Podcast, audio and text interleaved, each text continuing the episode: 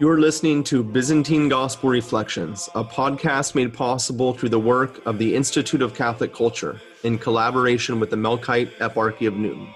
I'm Father Hezekiah Carnazzo, founder and director of the Institute and host for this program. In this podcast, we'll explore the historical and literary context, themes, and significance of the readings for the coming Sunday.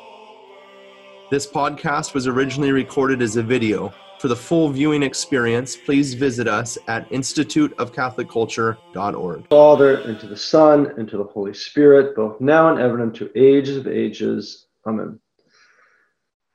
Welcome back, everyone. We are looking at our Sunday gospel reflection for the fifth Sunday after the exaltation of the Holy Cross.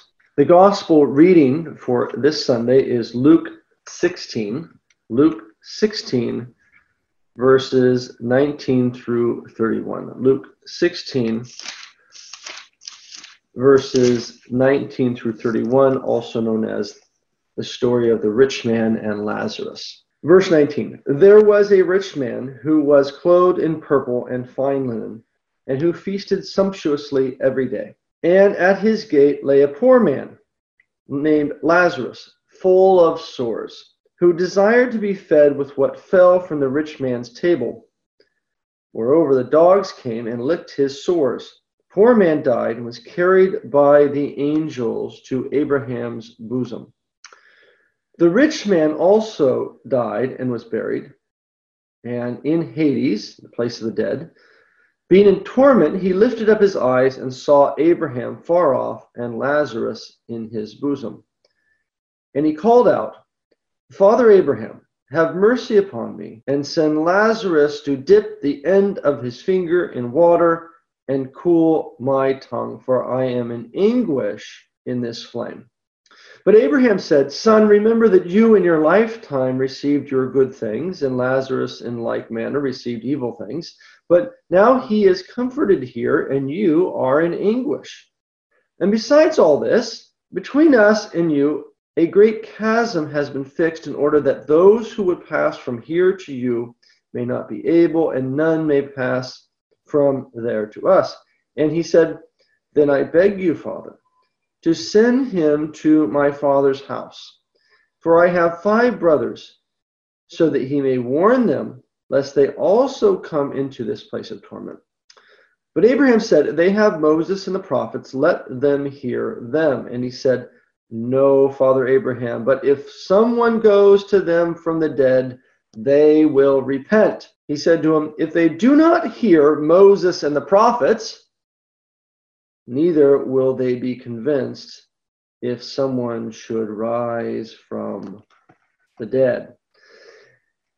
There are a lot of complex issues to deal with here in this reading. We're going to look at the most important ones. First of all, in the first section, we hear about a man who is very rich and a man who is very poor. Right? So the a man who is clothed in purple and fine linen and who feasts every day. This would be very rare in the ancient world in this region, in, in Palestine and in Judea and Galilee.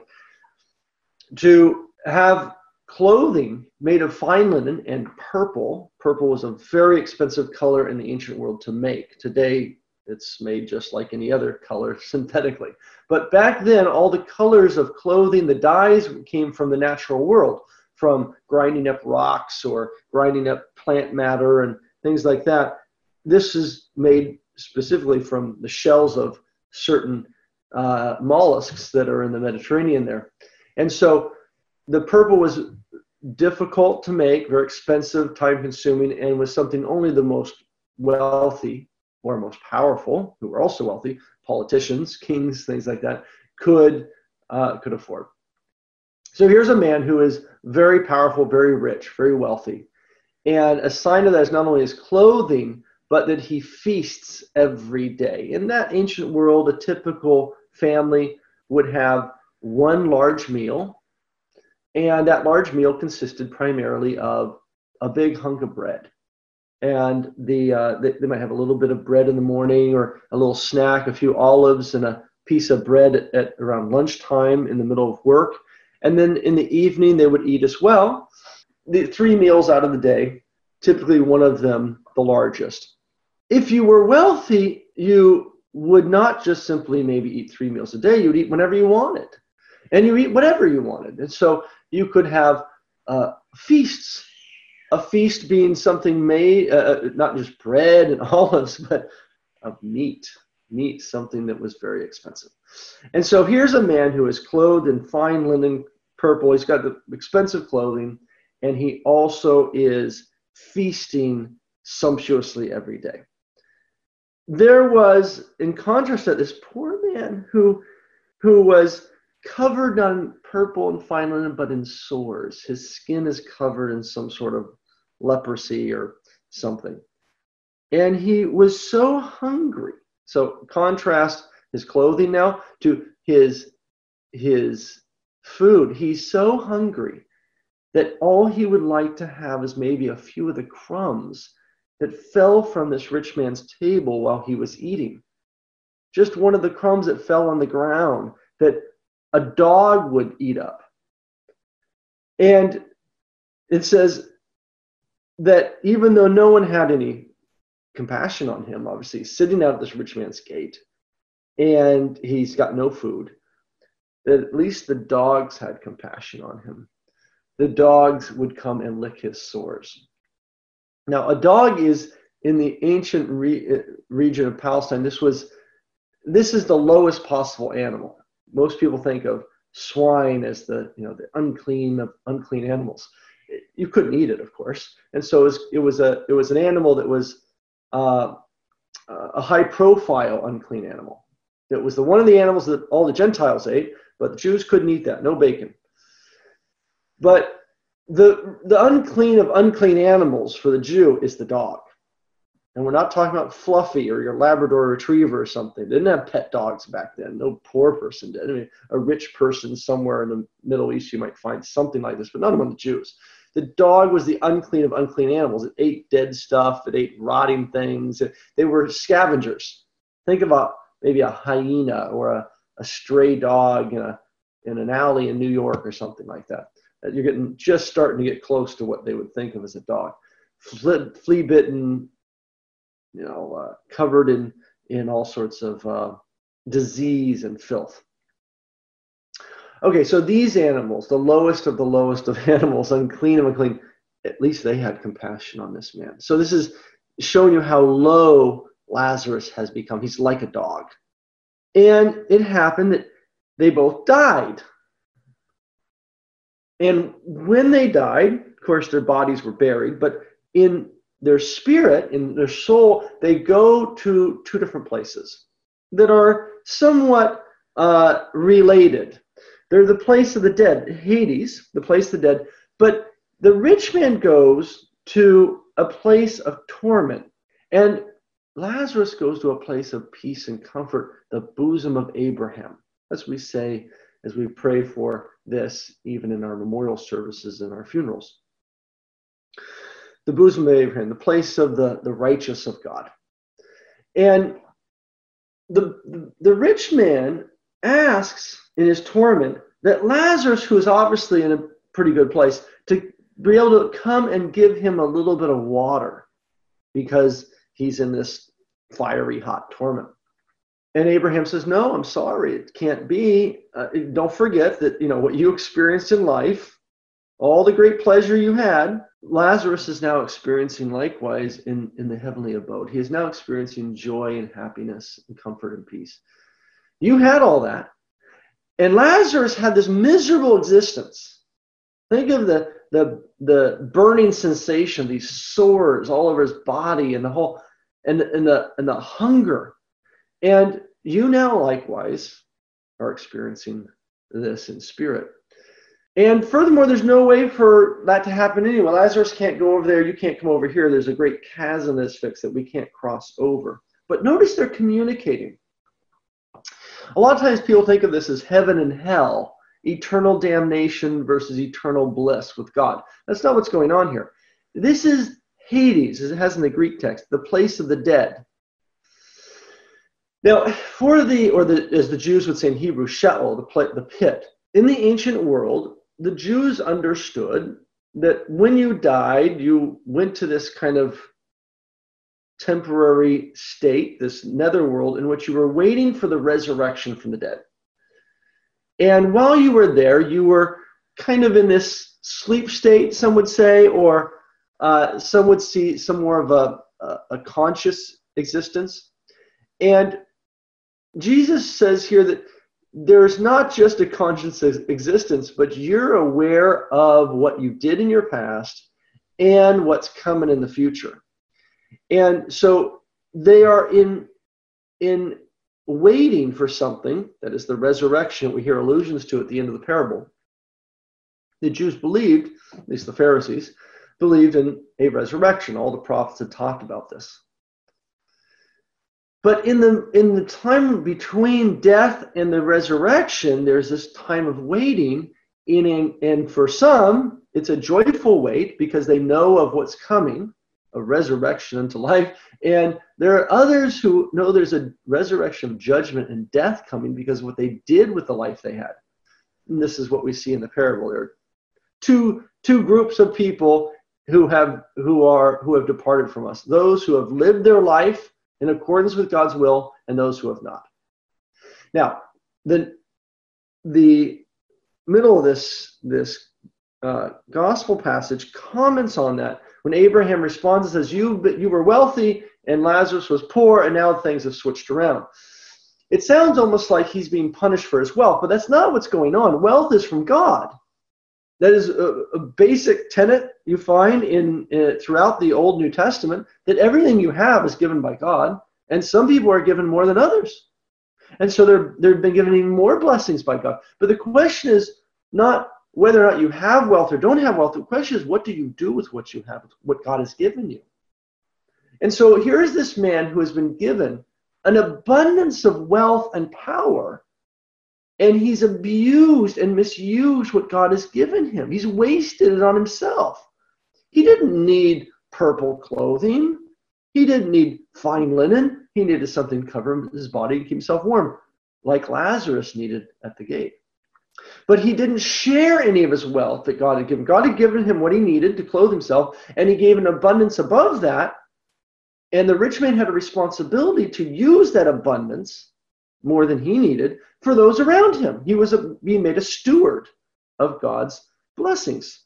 But instead of using those that extra wealth he had for those who were around him and were in need, rather than being an instrument through which God blesses the poor, he had he had kept it all to himself and bought the most expensive clothing he could to be clothed in that. So then, what about the food? The same thing. He has more food than he could ever need.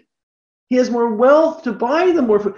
And with all of this excess food, instead of using it properly, that is, eating what he needs for the day and giving the extra to the poor, here's a poor man right at his gate, he would gorge himself on it, just like he gorged himself on his extra wealth that is in his clothing. He's gorging himself, he's filling himself up with all this extra. He has not looked outside himself but has taken everything God's given him, along with all that God gave him for others, and he is consuming in himself. He's consumed with his own existence. But here's this poor man, Lazarus. What a contrast. Now, why does the rich man then go to this place of torment in Hades? Why is he there and waiting with this anxiety of what's coming, the coming judgment? Because he knows what he did with his life and what he did with what God gave him. This is what Abraham the point Abraham makes. Lazarus is not in the bosom of Abraham because he's poor, because he lived a life of poverty, therefore he's in the bosom of Abraham. Rather, the poor typically, though you will find many wicked among the poor, just you'll find wicked among the, the rich.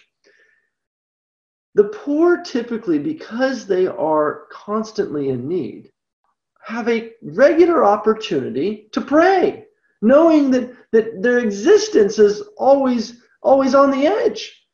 And so the poor throughout salvation history, we find, typically are the most righteous, the most pious.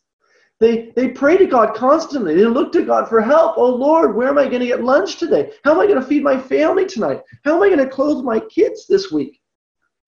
Where will I get my next job? and they pray and pray and pray. Whereas someone who is in excessive wealth, having no need that they see around them, don't have a daily need to pray. At least they don't perceive it. And so therefore they don't. And their relationship with God gets weaker and more estranged. Whereas the poor are constantly praying. And when we pray, when we have conversation with God, we build relationship, we come into communion with Him. Conversation builds relationship. And so Lazarus is not in the bosom of Abraham because he was poor. He's in the bosom of Abraham because he was a righteous man. He had a relationship with God. And when he died, that relationship continued in that same state in the afterlife. So that's what's going on between the, the Abraham and uh, the, the rich man and Lazarus here in the story and the comments regarding that previous existence and the present existence. But then the gospel passage turns toward the end to talk about the others. What about this man's brothers? Well, if, if Lazarus can't come to me, then maybe you can send him to my brothers. I got five other brothers, unless they come here, warn them. And this is the sign that we're not talking about eternal damnation versus eternal bliss. Because what all theologians will agree on is that no, no demon, no damned individual would ever have any concern for anyone besides themselves. And so here he is in his suffering in this intermediate existence between his previous life and the coming resurrection and judgment. He's contemplating what he did and what his brothers are doing and how they should repent even now. And so he does have charity in his heart here. He's concerned for others, which again eliminates the possibility that he's in some sort of eternal damnation. He's in this temporary waiting period till judgment. Again, this is the Jews had a very simple understanding of the afterlife, and it was accurate, of course, and and uh, but not so developed in understanding uh, the what are the ramifications of the coming resurrection of the Messiah and how that will result in our existence in this life and, and even in the state of waiting in a different way. But that's for another discussion. So the, the conversation now turns to the others who have not yet come, come to this place where this rich man is. Send Lazarus there. And Abraham says they have Moses and the prophets, right? These are Jews. They've got Moses and the prophets. They, they should know from Moses and the prophets, Moses and the prophets. Moses will tell you what to do with your life, and the prophets will tell you the result of what you're going to do with that life and what's going to happen in judgment and in the afterlife and in resurrection. The prophets talk about those things. He's got Moses and the prophets, they have everything they need. They've got it all, just like you did, Mr. Rich Man. And he says, Yeah, that's true, but that that's not enough. Because if, if a man were to rise from the dead and appear to them, then they would wake them up. They'd repent. And Abraham says, even if someone were to rise from the dead, if they have Moses and the prophets and they're not convinced, then even if someone were to rise from the dead, they would not be convinced and repent.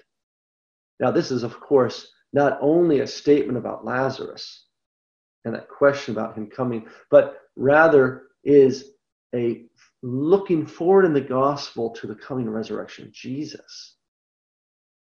And for the Jews who there are there in that period who have Moses and the prophets, the question remains will they repent of their sin and change their life if they hear about the resurrection of Jesus from the dead? With his eternal Father, is all holy, good, and life giving Spirit, both now and ever, and unto age of ages. Amen. Thank you for joining us for the Institute of Catholic Culture's Byzantine Gospel Reflections podcast. The Institute of Catholic Culture is an adult catechetical organization dedicated to the re evangelization of our society through educational and cultural programs offered to the public at no charge. I invite you to explore all we have to offer, including over 900 hours of on demand catechetical opportunities, and sign up for our upcoming events by visiting instituteofcatholicculture.org.